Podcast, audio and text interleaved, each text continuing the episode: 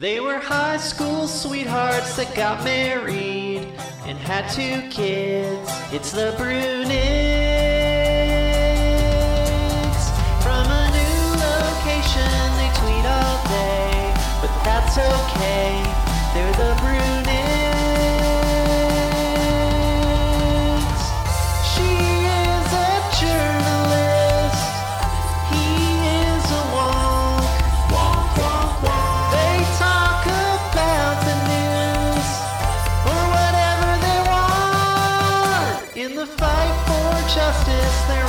side. You can't deny it's the.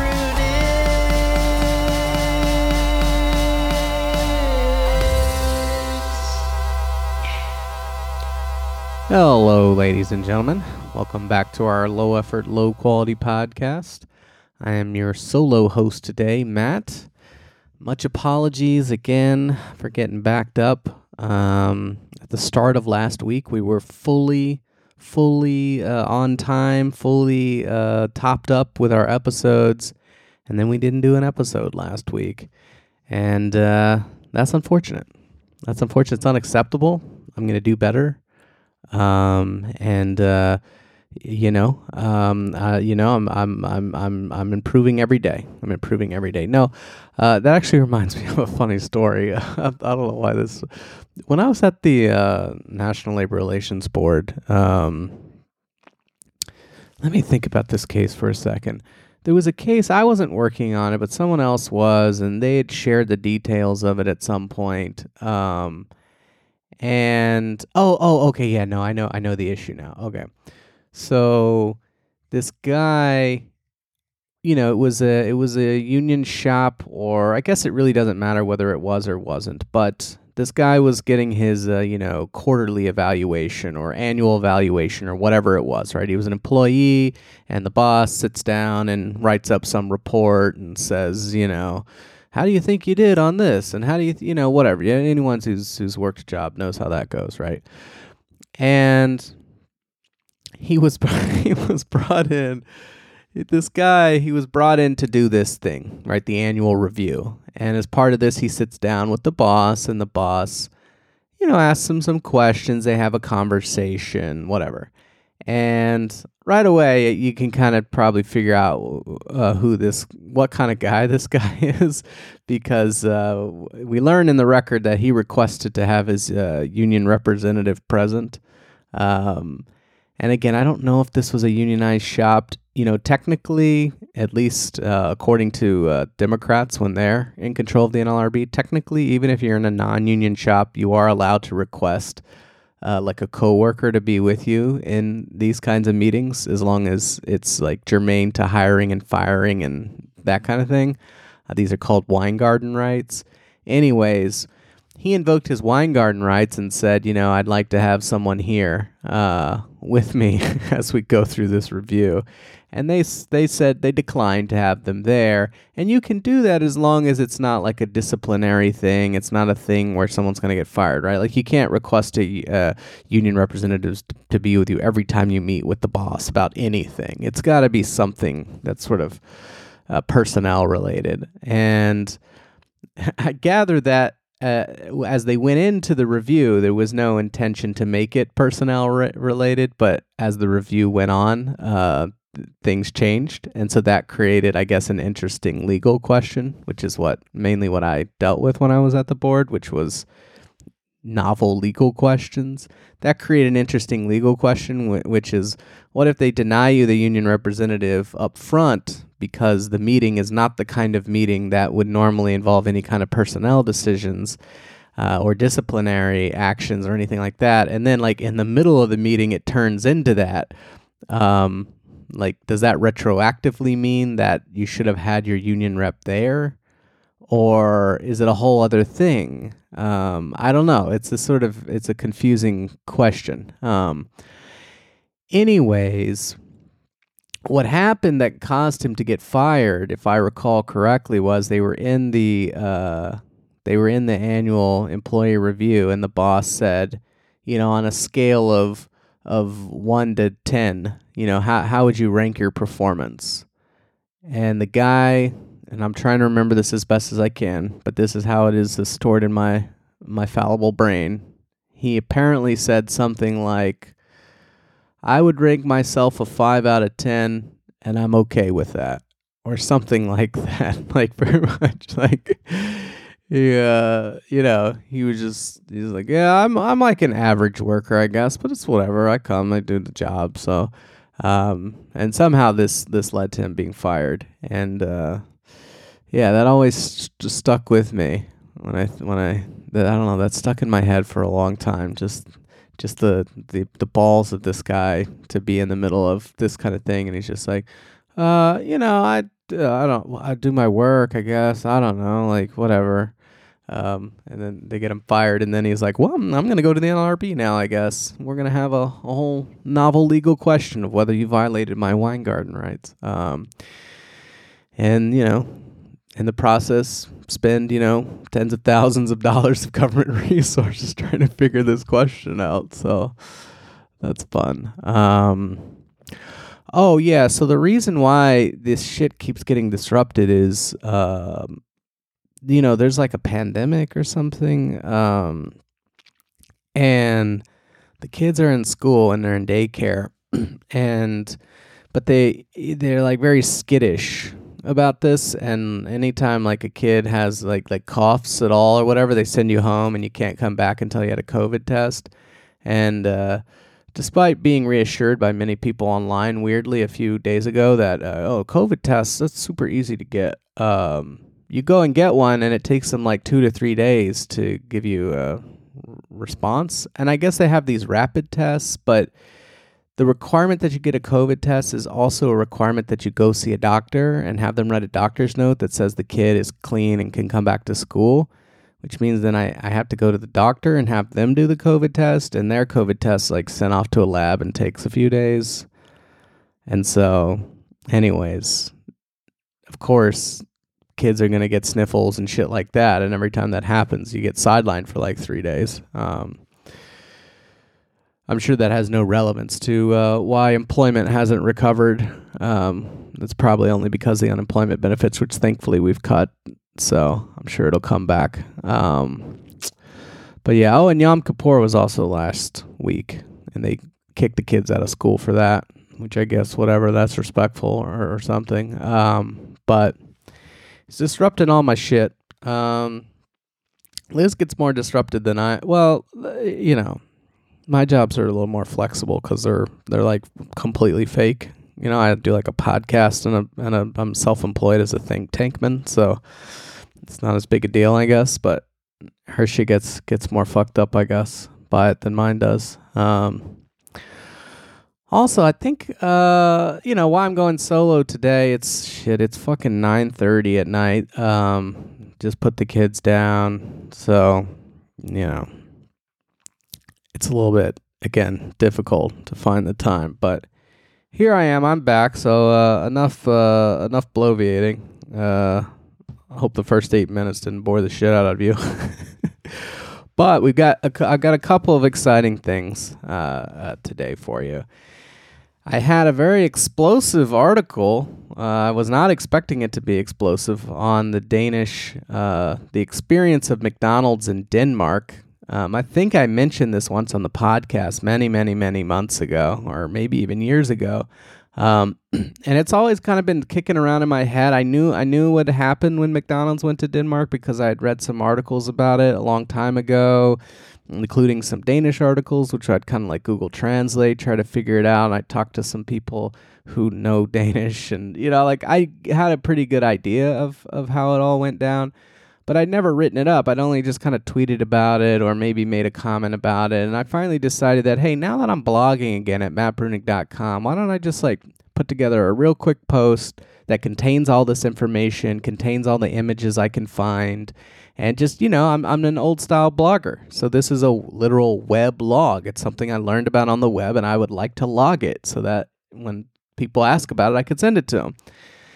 And so that's why I actually put it on mattbruenig.com instead of People's Policy Project. Of course, as it went along, I actually ended up doing a ton more research, and it was probably was like legitimate enough that it passed my quality test for PPP, and I probably should have put it on there. But I just put it on my normal blog, and holy God, it got an insane response. Um, I mean, the number of links and clicks and page views is is like, I mean, it's probably the most popular post I've ever put on that website.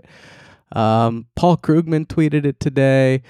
Uh, the the the chief economist of the Finnish uh, Labor Federation, the SAK, which is like their AFL-CIO, he he tweeted it out today approvingly. I was worried maybe I get something wrong, but he he was like, "This is you know, I don't know." He he, he didn't raise any issues with it. Um, he seemed to kind of think like, "Hey." Uh, the Americans think the way we do it is fine. Um, and um, yeah, so if you know you're interested in that kind of shit, you probably read it, but I don't know. Maybe some people, you guys are just audio people. So I'm going to rehash it a little bit, and I'm actually going to give you a few more details that I didn't put in the post, and then I'm going to give you a whole other identical thing that happened when Toys R Us went to Sweden. Because this this shit actually happens uh, relatively frequently in these countries, especially when these dumbass American companies come in and, and, and think that they, they can just do whatever they want, which it doesn't turn out to be that way. But, anyways, the story in Denmark with McDonald's is in 1981. McDonald's comes to Denmark. They'd already been in like 18, 19 other countries by that point. So, Denmark, you know, they're already a full blown multinational corporation. We're going to go to Denmark. Uh, at that point, as far as I know, Sweden was the only country that they had gone into and just and, and had accepted the union in every other country that they'd been in, including obviously the U.S., they were they were not unionized. In Sweden, from what I read, they, on day one they they they accepted the union, um, which is interesting. Um, this would have been in Sweden. They came in the 1970s. This would have been in the kind of heyday of the social democratic, uh, you know, period there. Like the, the, I guess the tail end of it, but you know, I guess they just decided it wasn't worth it. Um, actually, I read a piece that basically said, and I don't know how they would know this, but they were they were basically saying that look, anti-American sentiment in Sweden was kind of high in this period uh, for a variety of reasons. Uh, most obviously, uh, you know, anti-imperial perspectives uh, that were uh, prevalent in Sweden. Um, and so they kind of thought like, look, if we're going to come in here, we're already going to get a whole bunch of shit because we're American and the Swedes don't like us because, you know, we're the evil empire and whatnot. And we can't then compound that with we're not going to respect the union agreement. Like we're just going to get completely annihilated. In fact, I found an article today that uh, in the New York Times about a, a second bombing uh, in uh, August 20th, 1975. Uh, the McDonald's restaurant in, in Sweden. This was two years after Sweden arrived. Um, the McDonald's restaurant in Sweden was bombed at least twice um, after it arrived. No one seems to know exactly why. It should not have been a labor dispute that caused it because, like I said, they uh, accepted the union on day one. But um, this speculation was that this was because of anti-American sentiment. Um, you know, like this was a leftist bomb against you know America or something. Um, so if you're getting bombed because you're an American company, you probably don't want to then add into it, let's piss off the strongest labor movement in the world. Um, and so they didn't. But when they went into Denmark, they were ready to, to piss them off. And they did. They came in and they said, Hey, I see that you guys, I, I understand the way you guys do things here. You have these sector agreements, you have this agreement for hotel and restaurant workers, and all the other companies abide by it, including, by the way, Burger King, who just came a few years before we're coming. Uh, but we're not going to do it. Fuck you guys. We're not doing the union thing here. We don't have to. We're not required to. It's not a legal requirement. And we don't want to. We want to do our own thing and so we are. And, you know, the famous last words, I guess, of a lot of American companies uh, who tried this shit over there. And, uh, yeah, the you know for a while, if you read this stuff, Denmark, the Danish unions would kind of chat with them and kind of do some like little press stuff and say, hey, you know, you really should follow this agreement and you know, I don't know. They seemed to think for a while that they could kind of get it across to them that hey, this this is not a smart move on your end, and you, and you really should kind of get on board. Um, there was one quote uh, I didn't include this in my piece um, from a, a, book that was written about this. Um, that says, quote, According to Danish union officials, a McDonald's spokesman confidently stated in Dalek like tones that union resistance would be useless. This is the union official's quote of a McDonald's spokesperson, which, uh, you know, who knows if it's true, but this is what the union official claimed the spokesperson told him. Quote, McDonald's has as much money as there is water in the sea. We will not give in to an agreement. Industrial action is useless. Um, we're too big. The anti this is this is what the antitrust people would tell you too. Well, they get to be so large that there's nothing you can do to them. The union is just so outmatched. Apparently, McDonald's was was also believed this claim um, and thought that well, we got so much money, whatever. A few restaurants in Denmark, it doesn't matter. We, we just well, we can fight forever. And it turned out that they couldn't. So in 1988, the union say, "All right, like we've been we've been at this now, trying to get you to participate for about six years, and you you just are ignoring us. So we're just gonna have to bring out the heavy guns." And we don't like necessarily have full blown membership inside the stores and like sure yeah like maybe we could get some of the people in the stores to strike but not all of them and then you could replace them and all that. So we're just going to do the sympathy strike the solidarity strike the secondary boycott whatever you want to call it. This i feel like is the is the most exciting thing that you read about in these countries over and over again which is that when they want to go after a company it is just complete fucking scorched earth at every level. Everything that the company touches, they just blow it up. And so in Finland in 1988, they start calling the strikes, and 16 different sectors got on board and said, "All right, we're uh, we're not going to uh, we're we're just gonna boycott McDonald's and we're not going to do any any anytime our sector interacts with McDonald's, wherever it interacts with, McDonald's, we're going to cut it off. And so you had everything you could imagine, right? The dock workers are sitting out there, and every time a container comes in that has like a McDonald's fryolator or whatever, they just won't they just won't take the container off the boat. And they're like, "I'm sorry, take the container back. It's it's not coming off the boat."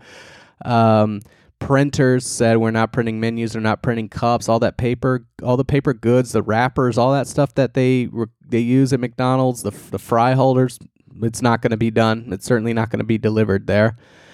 Construction workers said we're not building McDonald's anymore. There's a great picture in one of the uh, newspaper articles I read of uh, of the, the head of the sympathy strike court, uh, the head of the sympathy strikes, like the head organizer of the sympathy strike going to a construction site where they have all these construction workers building a McDonald's and it's like halfway built and he's sitting there giving this speech saying, you know, lay down your tools. We need to we need to, you know, suffocate McDonald's and, and send them a lesson so that we can uh, get them to follow our agreement. And they did, according to the article, said, "All right, we're done. This this uh, store is not going to be built until the agreement is is honored."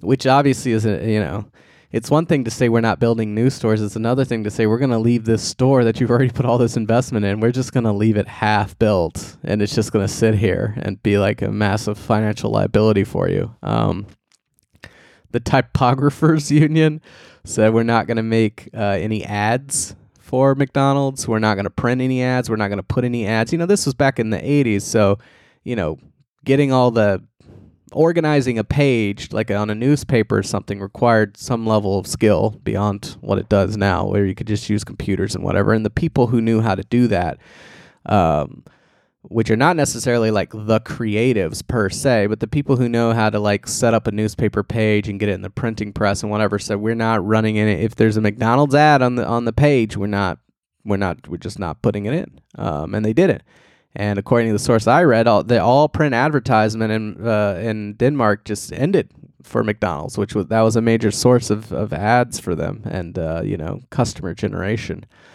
Truckers would not deliver food or beer to McDonald's, and yes, McDonald's did serve beers and and did serve beers in Denmark in the 80s. I don't know if they still do, but they do serve beer in a lot of countries, just not the U.S. or the U.K. or um, Canada. And uh, yeah, the factory workers who produce kind of like the processed foods and stuff and whatever, they stopped working. Um, you know, it was just everyone. And there was a oh, here's one of the details I didn't put in there. So they're starting to do this and they're just shutting everything down. And like it's funny, of course, McDonald's thinks, you know, whatever we can outlast and and it doesn't matter what you guys do, we have more money. But realistically, if the unions are well organized and are care enough, they just they just shut it down, right? Um, and they did. They just completely crippled the con- the company.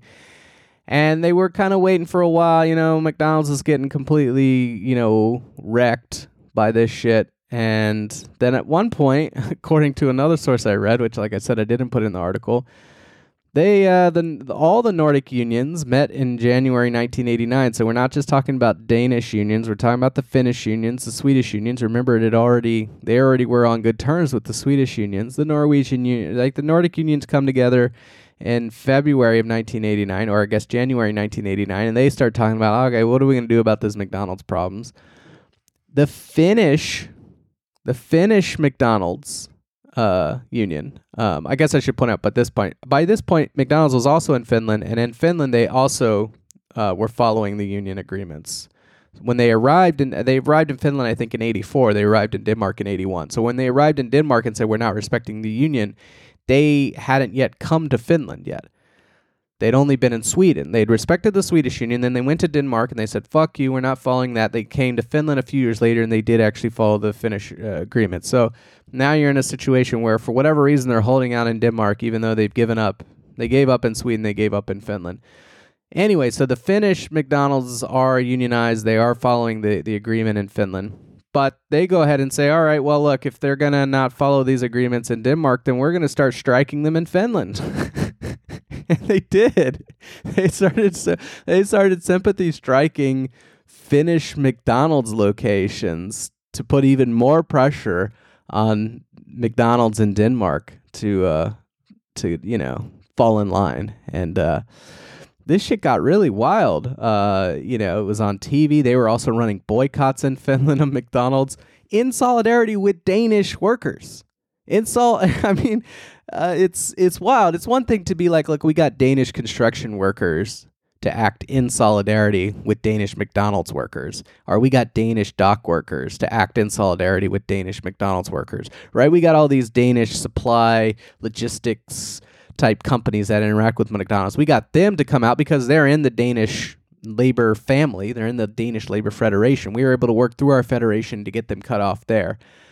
It's a whole other thing to be like, we got workers in another country who I guess see some kind of fellow feeling insofar as we've decided we have this idea of a Nordic region. Um, I guess in that sense they think that they're coming to, uh, you know, that they're they're coming to to help their Nordic brothers or something. But uh, you know, to get it into a whole other country and now they're striking McDonald's there is pretty fucking wild. Um, anyways, as you would expect, eventually McDonald's caved and they, you know, in 19 in May of 1989, um, so just a few few months later, they said, "Okay, okay, okay, we're gonna follow, um, we're gonna follow the agreement." And there and there she wrote, and that's and that's how that's the story of how uh, Danish workers in um, Danish McDonald's worker make make twenty two dollars an hour, which I'm sure you've heard that factoid over and over again. Um, they make twenty two dollars an hour in Denmark, and we can't even get fifteen an hour here. Um, so that's exciting. Um, I read a piece actually as part of my research for that piece. The last time uh, someone said something about this, it was actually AOC, Alexandria Ocasio Cortez. She tweeted, I think. Yeah, she tweeted. What was her tweet? It said, uh, It's utterly embarrassing that pay people enough to live is a stance that's even up for debate. Override the parliamentarian and raise the wage. McDonald's workers in Denmark are paid $22 an hour. $15 an hour is a deep compromise, especially considering the phase in because they when they do those $15 minimum wage bills, it's always like $15 an hour starting in 2026 or something.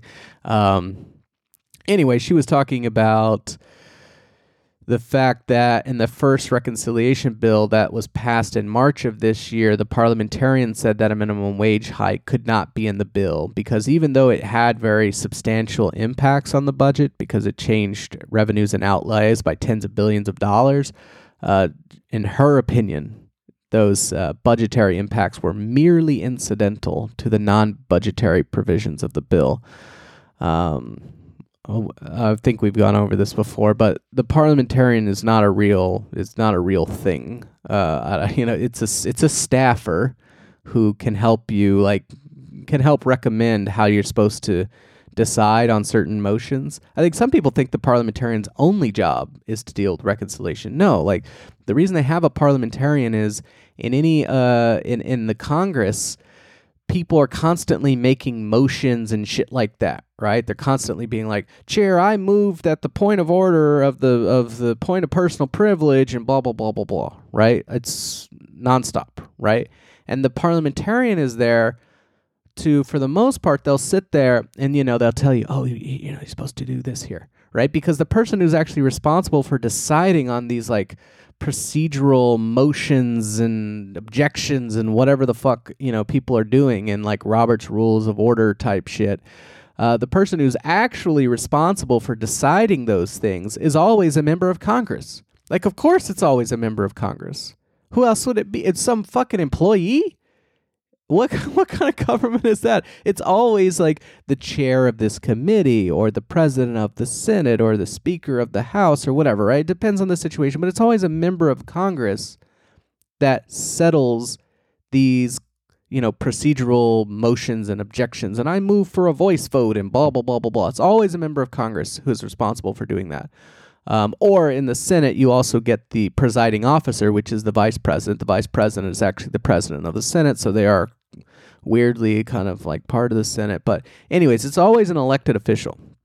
It's never the parliamentarian, but the parliamentarian there, it's just like to help these poor people, right? Because if you're just some like elected official and you just come from nowhere. You're not like an expert in like parliamentary, you know, in the in the r- rules of the Senate and you know how you're supposed to talk about this motion and shit. Like you're not an expert in that. And even once you've been there for a while, you know, you, that's not you're not there to study the minutia. And so they're there to just kind of cut through the minutia for you. They're there to help you oh, sir, yeah, you need to like bang the gavel now and say sustained. Oh, uh, sustained, right? They're there to just kind of help prod these mostly elderly people along as they try to, you know, uh, follow these sort of procedural rules. They're not there to make these big, substantive, serious decisions about what the Congressional Budget Act means when it says merely incidental. That is not their role. And yet that's sort of what we've uh, what we've uh, oh, that's what the, the Democrats pretend that's their role because they want to blame someone other than themselves, right? They it, it's a great scapegoat to be like ah we can't do this. The parliamentarian the, par- the parliament. They do shit they want to do. They don't do shit they don't want to do. And when they don't when there's stuff they don't want to do but they don't want to you know tell people they don't want to do it because it kind of makes them look back look bad, they say it's the parliamentarian's fault. Um, anyways, anyways, God, I got sidetracked again. So AOC, you know, says, hey, it's bullshit. You know, Danish McDonald's workers make 22 an hour. We're only asking for 15. Like, come the fuck on. And when she tweeted this out, over at the Washington Post, God almighty, they somehow got a social democratic member of the Danish parliament, Ida Auken, who's the author of Danks, a book about Danish identity and values, already a fucking red flag right there. You sure you're you're, you sure you're a member of the Social Democratic Party, not the, the far right party? Um, anyways, um, Ida is uh, writes an op-ed about this AOC tweet. Um, And you know, you're looking at it like, okay, interesting. Interesting. She's a member of the Social Democratic Party. You know, that's fine. Danish Parliament. She's probably got some interesting things to say about why do they make 22 an hour in Denmark for McDonald's workers. And it turns out she doesn't. She has nothing interesting to say. What she ends up saying is, what we have in the Danish labor market model, also known as flexicurity, because it offers flexibility and securities for workers and employers alike. Oh, excuse me. A burger in Denmark costs roughly a dollar more than it costs in the United States, but it has nothing to do with a minimum wage. We don't have one. We have flexicurity, our Danish labor market model.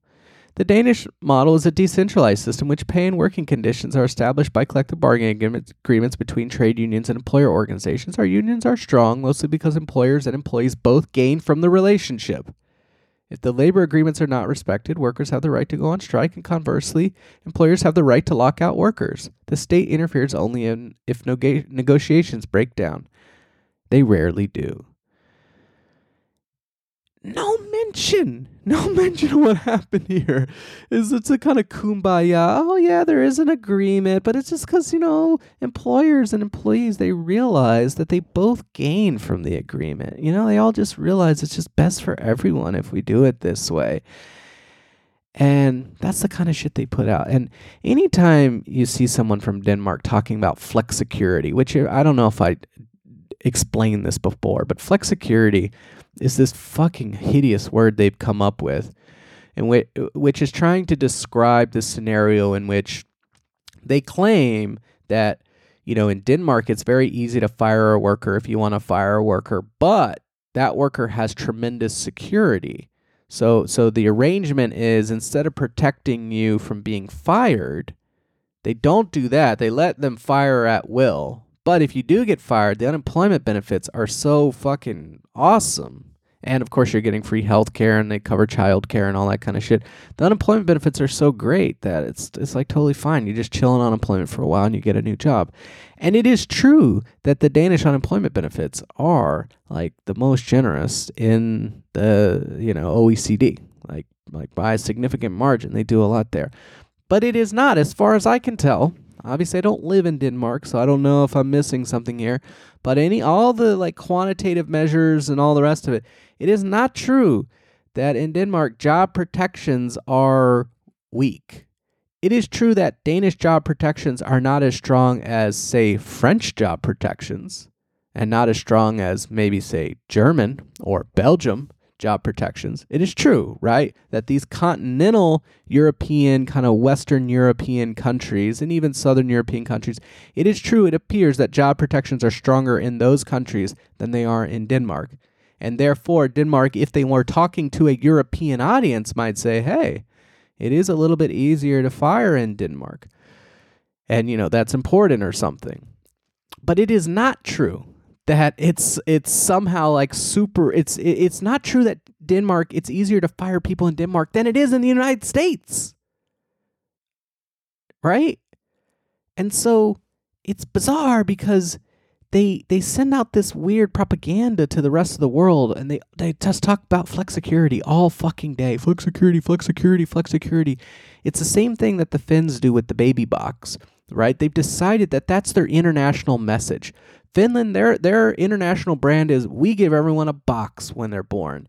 And guess what? That's a fucking awesome international brand. I appreciate that. Whatever it is, whatever propaganda it is, it's true that they do it and it's cool that they do it and it's neat and it's fun. And when I was there, I went to the Finnish National Museum and they had a whole fucking uh, display about these boxes and you could see old boxes from earlier years and it was fucking cool.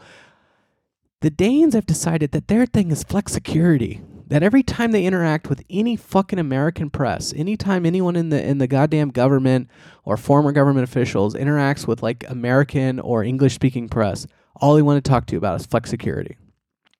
Is this the oh, you know, generous unemployment benefits but low job protections. We protect the worker, we don't protect the job, and that's the and like it's misleading. And why would they why would they do that? Well, they do that because they're trying to attract international investment, right? They're a small open market. They require international capital flows. Blah blah blah blah blah. That's but that's that's how they've decided to brand themselves. Anyways, it's not the case that flexicurity is the fucking reason that McDonald's workers make twenty two dollars an hour. That's not the fucking reason. right? The reason is because of this crazy wild ass strike that happened in the eighties, and that that McDonald's doesn't want to see happen again. That's the reason. That's why it happened. So, this really irritates me. Um, that she put this out here, but like I said, that's part of their international public relations strategy. It appears to me. I told you guys at the beginning of the episode that, okay, yeah, I'm going to rehash that a little bit. Hopefully, you didn't read it. Or if you did, I gave you some new details and I covered it from a different angle. So that could be interesting. But um, I wanted to actually go over a, a whole brand new ass strike that I've never talked about before. I don't think in any context, but which I know about that is very similar to the McDonald's strike. Um, like I said, these kinds of strikes, these kind of sympathy strikes where they just start striking fucking everywhere, all over the place, uh, if a company or even if the state does something they don't like, are, you know, not like an everyday occurrence, but like every few years you see something like it happen. And in 1995, it happened in Sweden with Toys R Us. Toys R Us now now dead and forgotten. Uh, chewed up by a private equity fund or something. I don't know. I didn't follow that. Uh, we were supposed to be upset that Toys R Us went out of business a few years ago because private equity did something that made it happen. Or I I, I didn't really follow that, but for a while, Toys R Us obviously massive uh, retail store.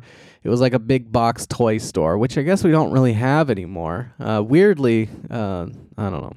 The kind of people who get mad at like who got mad at the private equity and Toys R Us shit, they're also usually like the anti-chain, anti-big box people, and like I don't know. It seems like you got what you want. There's no big box toy store anymore, so you know. But there's plenty of these little tiny boutique ass bullshit toy stores that you got to go to. But anyways, Toys R Us came to Sweden, and this was just six years after McDonald's uh, had its uh, quite spectacular defeat in Denmark. Um, but Toys R Us comes to Sweden, and they say, "No, we're not doing the union thing. Sorry, we don't have to. Not going to. So, suck it." And um, it turns out that uh, the unions didn't like that, and and they did the same thing they did in Denmark. They start calling in the solidarity strikes. So this is an article I'm reading from uh, a publication called The Militant, uh, which is a, a Swedish uh, publication. Um, and 1995, seven national unions have come out in support of the Retail Workers Union. The seafarers, transport workers, and public employee unions have stopped all shipping and transportation to and from the three Toys R Us stores. The electricians, maintenance, and municipal unions have ceased all maintenance, cleaning, and garbage collection at the stores. And here's the, here's the kicker. This is the this is the best solidarity strike image that I've ever seen. Okay? This is the best like instance of it that's that for me, for me and the way my brain works, this is the best thing I've ever seen. Okay? The bank employees union stopped handling the company's financial transactions including daily sales deposits you know, when you're starting to do these solidarity strikes, there's a level of creativity involved in which you're like, well, what are all the things the company touches? Right? It's very easy. The first thing you think of is you're like, well, they got to get shipments, right? It's a big retail store, so we're trucking in toys all the time, right, on 18 wheelers. So let's just call up the truckers and tell them to stop doing that.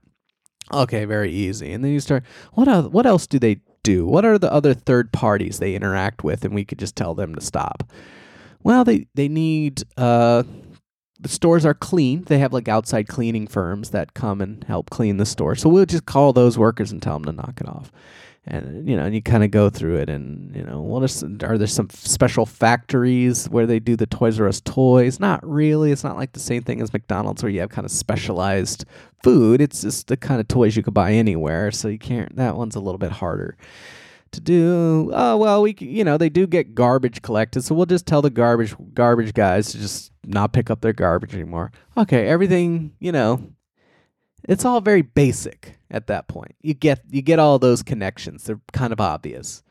But someone at some point was like, "Wait a minute." One other thing they also do is at the end of each day, they go take all the cash from the registers and all the purchases and they go and they deposit it at the bank. So why don't we just go tell the like bank teller unions that whenever the Toys R Us manager comes with the daily cash haul to just send them away and say, "Sorry, we don't accept your deposits here."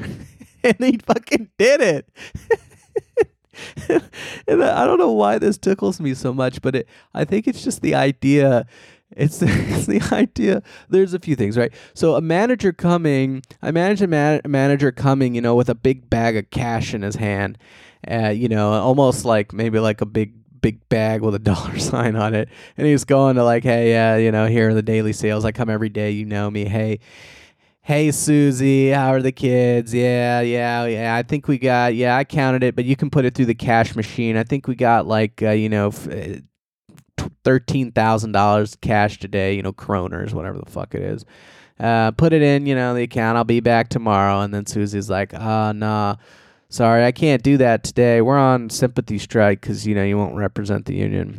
And then the guy sits there and he gets this big bag of cash bag, and he's like the fuck do I do with this now? What do I even do with this?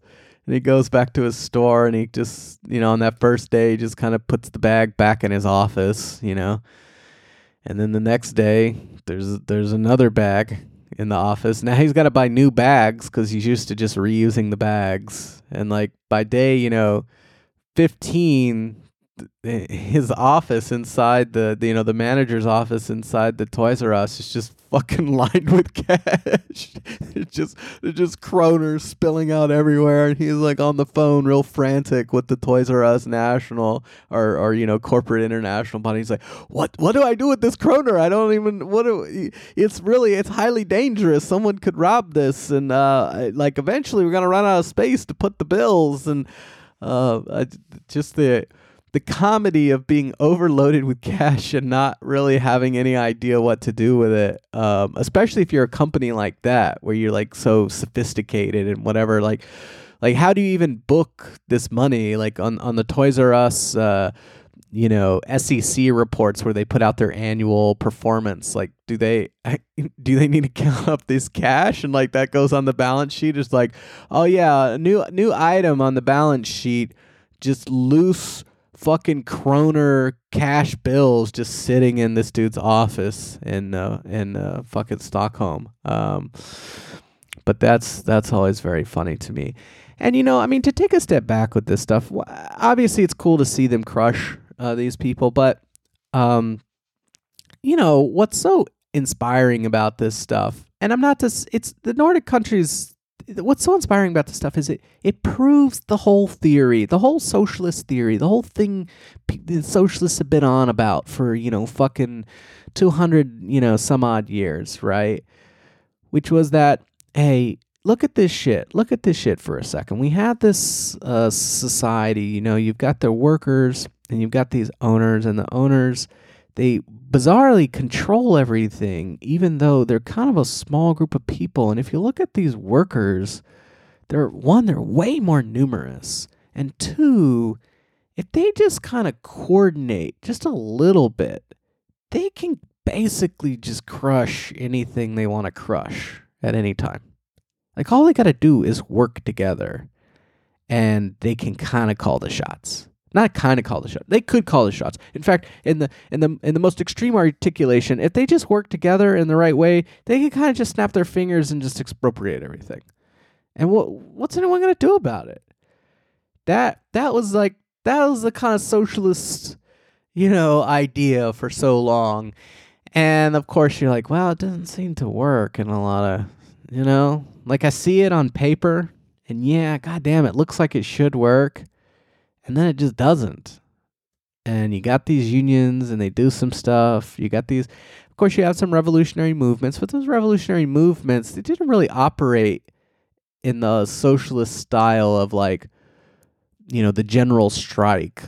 You know, the workers went on some general strike and then took over the government. It, it didn't really work that way. It worked more in a kind of like the workers took up arms and there was like some guerrilla fighting, like very similar to any kind of other revolution or coup or something. But the whole just like, yeah, just like lay down your tools and then and then take over. That never really came to fruition. And for me, when I look at what the Nordic unions do with this shit, I'm like, there it is. That is that's it. That's the thing we were talking about.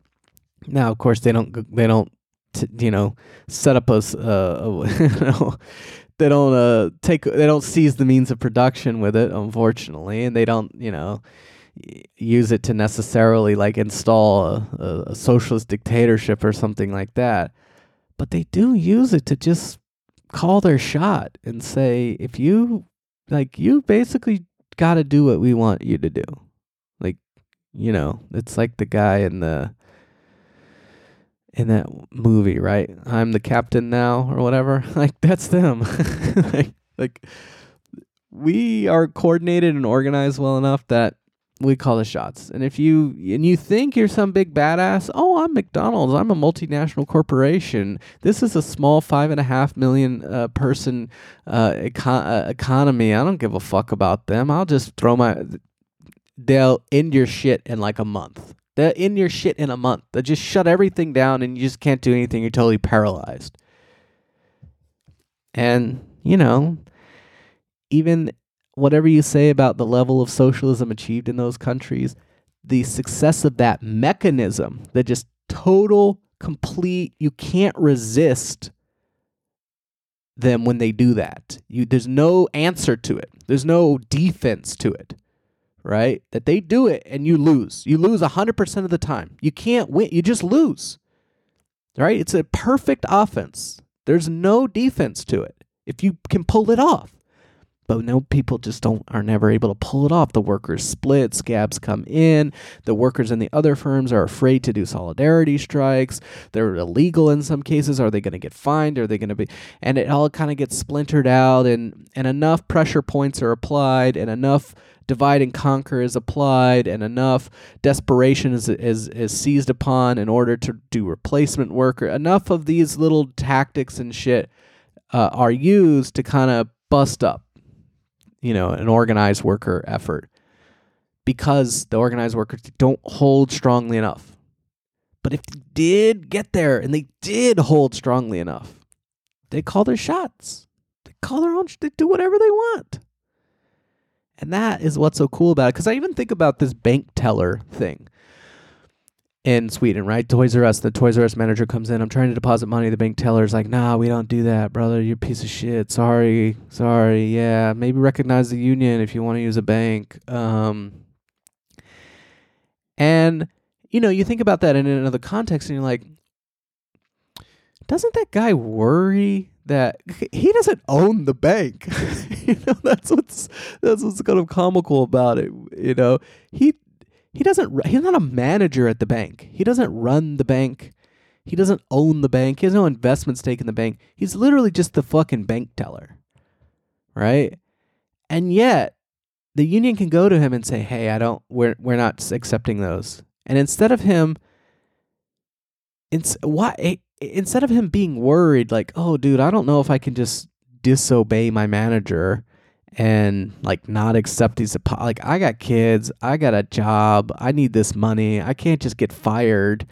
And so no, what the fuck? I'm not going to like what are you even asking me to do? If you were to ask a bank teller to do that in the United States, it just would be bewilderment more than anything else. The answer of course would be no. But short of that, it would just be like are you fucking crazy? What do you why would you ever think that I would ever be able to do that? I would get fu- my ass would be fired so goddamn fast. Like it wouldn't even be funny, right? You asked me not only to deny someone's deposits, but deny the deposits of a major company, a big account that we have at this bank. I'm gone instantly. No, fuck no, I'm not doing that. But in Sweden, you go to the same guy and he's like, yeah, sure, fine.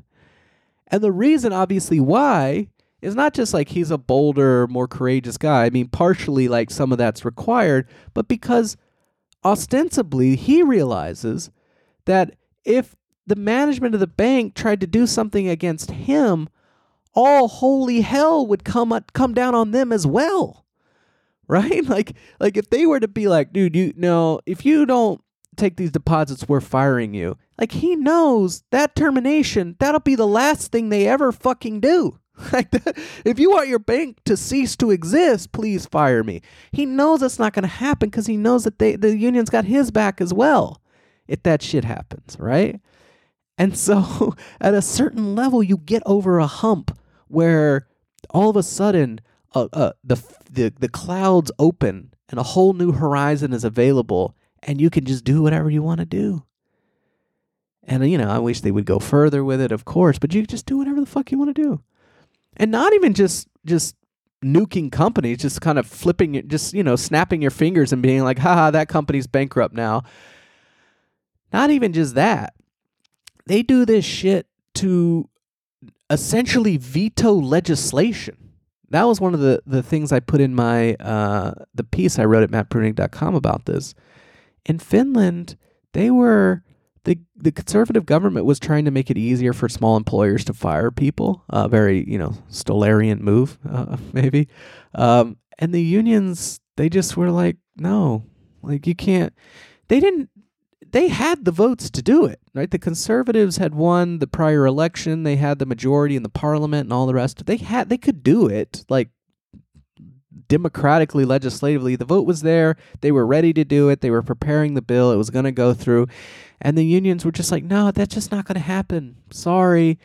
And they just struck just fucking all over the place. Just this rolling strike wave, like just all sorts of random shit, just causing chaos in, in the in the country and being like, nope, nope, nope. And then eventually they basically just gave up on the bill. And we're like, well, what are we supposed to do? We can't we can't just let the country just like collapse over this fucking small business employer, you know, hiring and firing. We can't do that. And even though we won the election and their party, the Social Democratic Party, which is like sort of the labor party, the one that they support for the most part, organized labor, even though that party lost and is not in government, there's nothing we could do. it doesn't matter. We can win every election from here on out, but if the union stays strong, we can't really do anything against them. Um, and you know, that's just glorious. That's just glorious. I love that. Um, anyways, what was the other thing I wanted to talk about? So there was a piece today in the Prospect, the American Prospect, and it was written by Lee Harris.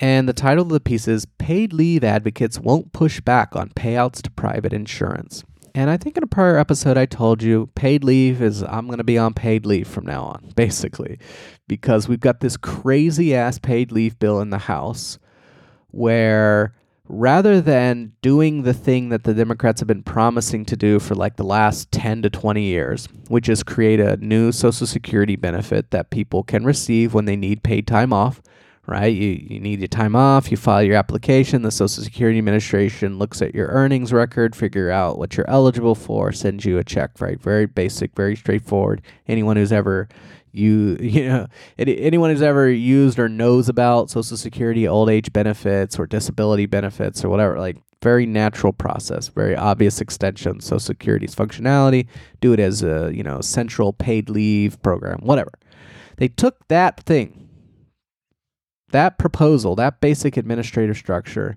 and instead said, we're going to basically set aside a pot of subsidies for employers who want to provide their own paid leave by contracting with a third party insurer. Right? Which is to say that they're basically saying, we're going to create a private insurance uh, paid leave system in the US. Not a public paid leave system through the Social Security Administration, but a private one. And the the public is going to bring in subsidies, right? We're going to send all this cash, you know, tens of billions of dollars of cash each year out to the private insurers, but the private insurers are going to be the one that manages all of this, you know, administers the money and shit. And obviously that's just a dumb fucking idea. And the, the piece is interesting because it goes into, you know, like the money and politics aspect to this, right? So the main insurance company that seems to have backed it, Sun Life, uh, you know, they've given money to everyone on Ways and Means. Um, Richard Neal, who's the big guy on Ways and Means, he's gotten so much money from the insurance industry and especially the life insurance industry over the years that it's it's sort of comical.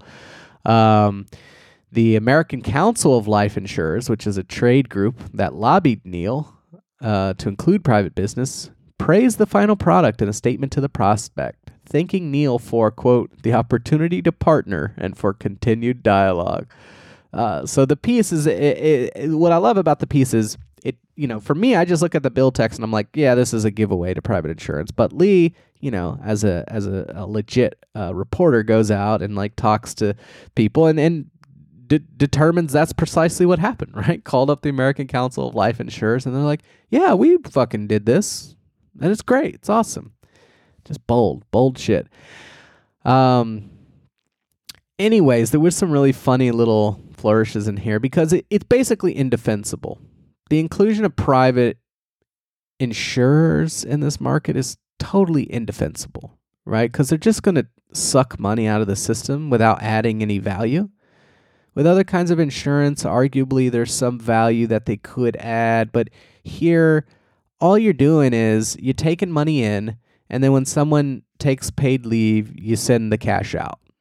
That's it. It couldn't be more simple. It's not like health insurance, which is a lot more complicated. You know, you've got deductibles, premiums, out of pocket maximums, you got cost sharing, you got co-insurance, you got, you know, what kind of preventative things am I going to try to get you to do and you know, that kind of really complicated thing where maybe you think that yeah, some differentiation is necessary, some choice is necessary. Eh, I don't think that, but maybe you could. Paid leave's not like that. Paid leave is just I need to take time off work, I fill out the form, they put cash in my bank period. So the there's no need for private insurance. You know, and the only way they're going to make money is as I was quoted in this piece is either by denying legitimate claims or skimming the cream, meaning they're going to try to find employers whose workforces have below average paid leave requirements and then use that to try to make some money.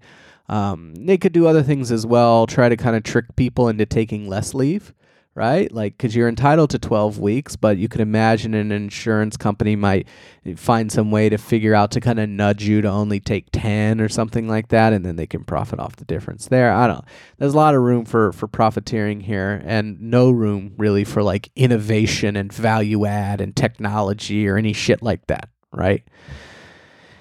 Anyways, so what are what are some of the so so the interesting part of the story is okay, she's going out and reporting this and talking to people, talking to advocates, talking to the insurers. What do they say?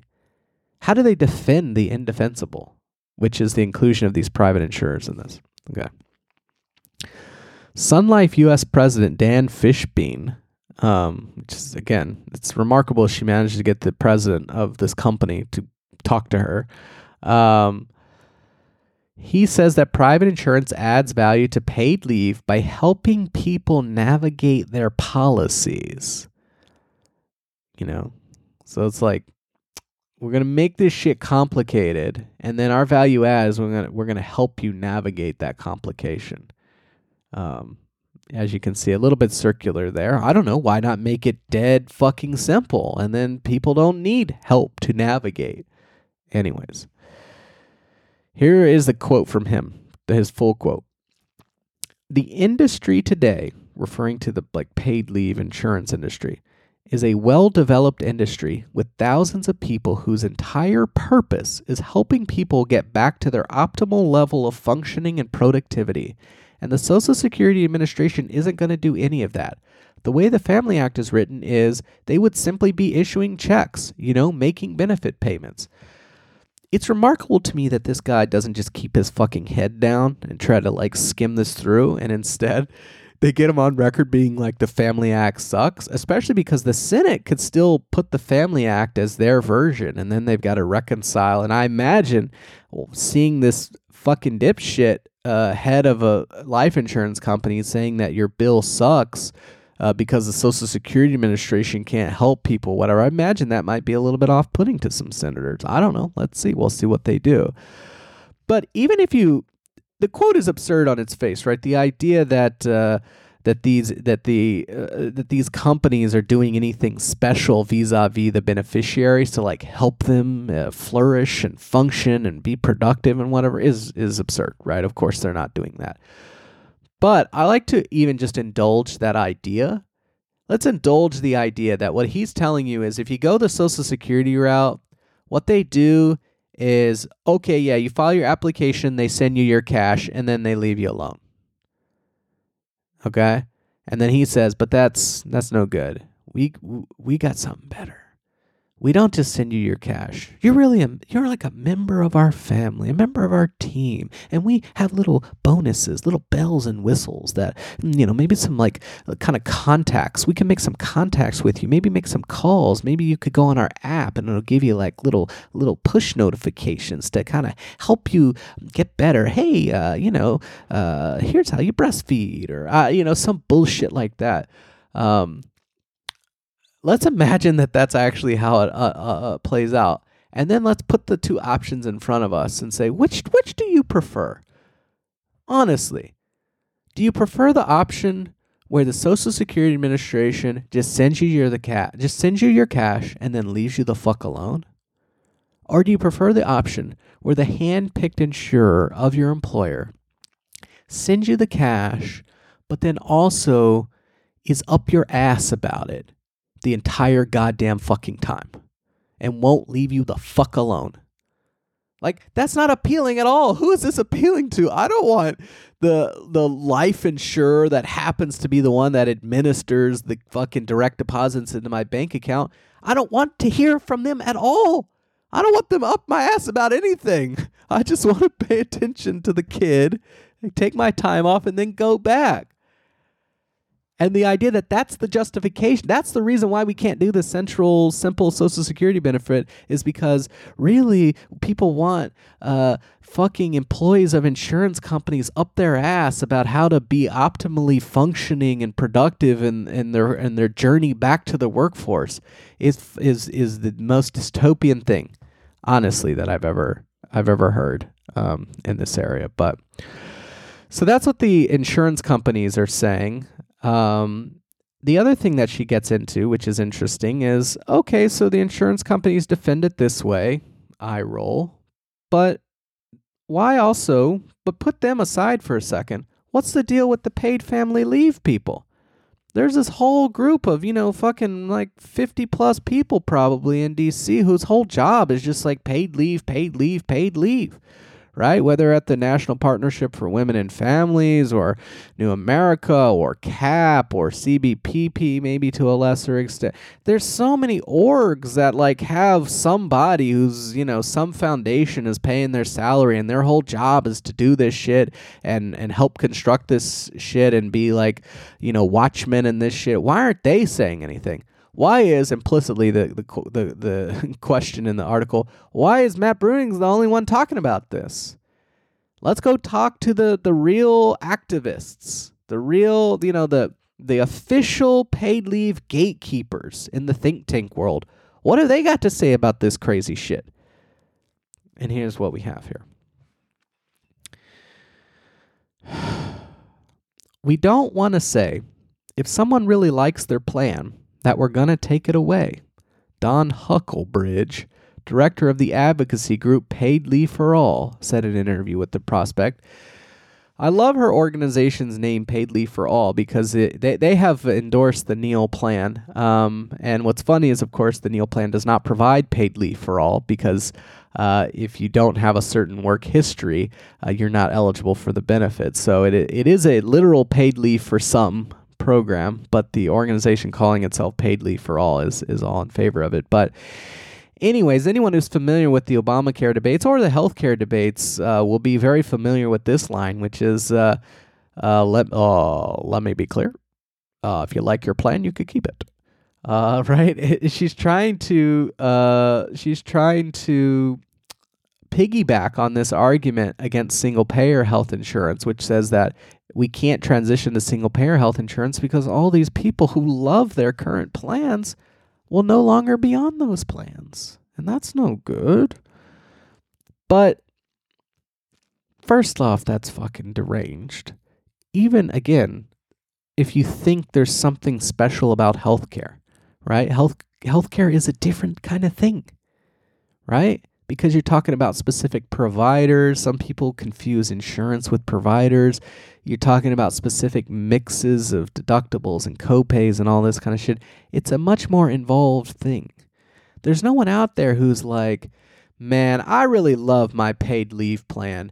65% wage replacement. That I that is just the optimal wage replacement for me. I like a 70% no go. 65% that's the plan for me. There's nothing to these plans. It's just money. No one could be no one is sitting you can't be wedded to a plan that all it does is when you take paid leave it just gives you cash. Like what what is it that you like have some attachment to? With insurance, you might have attachment to the network. You might have attachment to, you know, certain kinds of, uh, you know, arrangements about, you know, how you're paying for shit, and maybe you like your HSA, and it's so fucking involved. The thing where they give you money when you take time off work, there's no attachment there. That's it's absurd.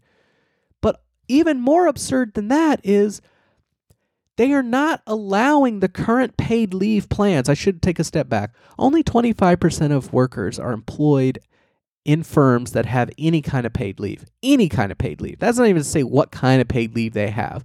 But in the surveys, only 25% of workers are employed in any in a place that has any kind of paid leave. But putting that aside, the places that currently have paid leave those plans are not going to be grandfathered in. When Obama was doing this shit with Obamacare and was saying, you know, let me be clear, if you like your insurance, you can keep it, he was promising to grandfather old insurance plans into the future right? So if you're on a plan, they they would grandfather it, even though it didn't comply with the Obamacare requirements around uh, minimum uh, health benefits and uh, what do they call them, the PHEs or I don't. know. E- even though they didn't comply with the new rules, you, they would grandfather you in, right? There's no proposal to grandfather in old employer insurance plans. The the old insurance employer plans for them to be able to continue and to be enrolled in the system they're going to have to be completely rewritten to comply with the new structure set up in this bill. Because the bill sets up minimum requirements that the employer plans have to meet. So no one gets to keep their current plan period. No one gets to keep it because whatever your plan is on now, even if they allow it to stay with the employer, the employer's got to completely redo it to comply with the new minimum requirements that are in the fucking paid leave bill. So everyone's plan's getting nuked. The only question is after you've nuked all the existing plans, what's the new thing going to look like? Is it going to be a single benefit coming from the Social Security Administration, or is it going to be this fucking hodgepodge of benefits? Some of it's from employers, some of it's from states, some of it might come from the federal government. Some employers might uh, provide this much benefit, some employers might provide that much benefit. Is it going to be that, or is it going to be a single thing? No option, no option out there, certainly not the Neal plan, is allowing anyone to main, to keep the plan they're currently on. That doesn't exist. And yet here, this is the head of the fucking paid leave for all, like the the umbrella org that all the other paid leave people are members of. This is her reason for doing this. And it's it's fucking wrong on every level. Just factually, that's not what's happening in the bill. It's just fucking crazy. The libs, the libs, the think tank libs, they just drive me nuts. Okay, so that's Huckelbridge. They do talk to another one, which is Vicki Shabo. I talked about Vicki last episode, I believe. And when they're talking about Vicki Shabo, here's what she has to say.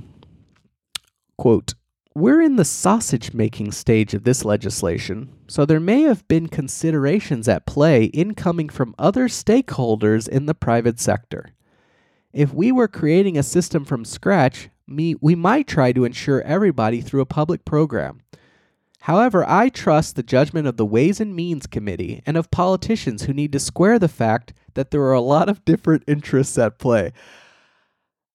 I actually respect Shabo for this. I don't respect the fact that she's decided to keep her powder dry and not go after this fucking abomination. But I respect that at least the quote she gave, though she was gingerly about it, she was she was gentle about it. The quotes she gave basically are just like, yeah, well, you know, the life insurers just came in and they're money grabbing. I mean, what can you do? right? Right. Other stakeholders in the private sector, a lot of different interests at play. That's how she puts it, right? So she's just like, yeah, the insurance got a hold of them. What can you do? At least it's something. But I respect that at least she puts it that way instead of Huckelbridge, who fucking lies about why you would do it this way and pretends that there's some status quo preserving, uh, uh, you know, preference, uh, respecting, uh, you know, element to it, which there fucking isn't. Um, but other than that, I mean, honestly, I read the piece. I thought it was great. Um, there is going to be a Senate bill. I hopefully it's the Family Act. We'll see. Um, they had a quote from Daniel Sacks, an economist at Indiana University. He does a lot of the uh, social insurance stuff, and he says uh, uh, there's no floor, there's no minimum benefit in this program. That's something I pointed out. There used to be one. There was one in the Family Act. They got rid of the minimum benefit for the uh, the House version of the bill. There's no floor on the payment. He says. So yeah, you know, it helps them out at least nominally that they get 80% of the of what they used to make or whatever the number is, but 80% of $100 a week is not a lot of money, especially if you just had a kid. so I like that little flourish there, but yeah, I don't know. I'm very excited to see where this goes. I'm very disappointed with the other think tank paid leave people that they're just they're just getting completely trucked on this and don't seem to give a fuck. I understand why uh, they do it like this. Um, honestly, you know, realistically, the people who work in these orgs, they they seem as if they're like separate entities. Oh, they're this is like a, but they're not. Like these paid leave, these are not real organizations. I mean, sometimes that people make fun of my think tank and they're like, well, that's just like a blog, and it's like, what are what are the other think tanks? What are what are the other think tanks, dude? It's just a fucking website. Some people. There's no there's no members. It's not a like it's not a union. It's not. Like, oh yeah, we get uh, every day, every week. You know, we get uh, five dollars a week from uh, from the paid leave uh, members who all love us, and we we support a hundred thousand. We have a hundred thousand dues paying members of paid leave lovers. It's none of that.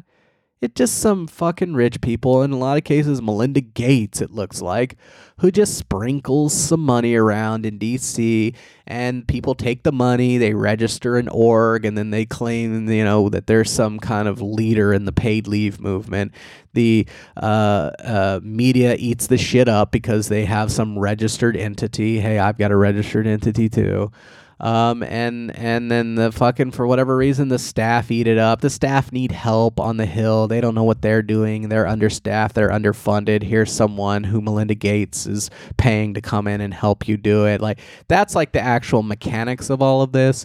And realistically, because of the way the funding works and because of the way like the career and job flow works, these people don't want to come out here and blast the fuck out of Richard Neal. They're not going to come out. They're never going to blast anything the Democrats do right? At most, they might, off the record on background, try to drop a story with someone, you know, in the press to point out some problem, but they're never, they're not going to come out with this shit because it doesn't behoove them professionally to do that. And it's sad because that then means that the press is basically operating in the dark because they rely on these people to do what they say that they do, which is represent like serious paid leave reformism in the country. And, and when they don't really do that, because they're really operating as an appendage of the Democratic Party, because it's the same donors that run both the institutions, and because they just move back and forth between the party, anyways, and between the staffing jobs, anyways. And so there's no one there who can genuinely be like, now this thing sucks, right? Except for me, of course. You know, the only honest man in the game, like I've been saying for years now. So, Anyways, I can't believe actually I've gone 113 uh, as a solo ep. Uh, that's kind of nuts, but um, this is not going to be the only episode this week. I will cajole Liz into doing one, hopefully. I'm also going to put uh, an episode I did with the it, It's Just Banter guys, uh, TC and Jake. I'm going to put that one on the feed. So you guys probably haven't heard that. I did a whole hour with them on Woodstock and uh, fucking uh, the fact that college football uh, placeholders, their knee is down, and no one seems to be upset about. I did a whole a whole hour with them. That's gonna go up as well, and then we're gonna have our own content. Me and Liz, we're gonna have three. I mean, you're gonna be swimming in content. So sorry about last week. Trying to make it up. Um, I have no idea if this episode's interesting to people. Uh, you know, to hear me just fucking lose my mind over welfare tedium, but you know, there are a lot of weird people out there. So I only need a few of them to have the same kind of mental illness I have. So, anyways, I'll talk to you later, guys. See you later. Adios, mofo.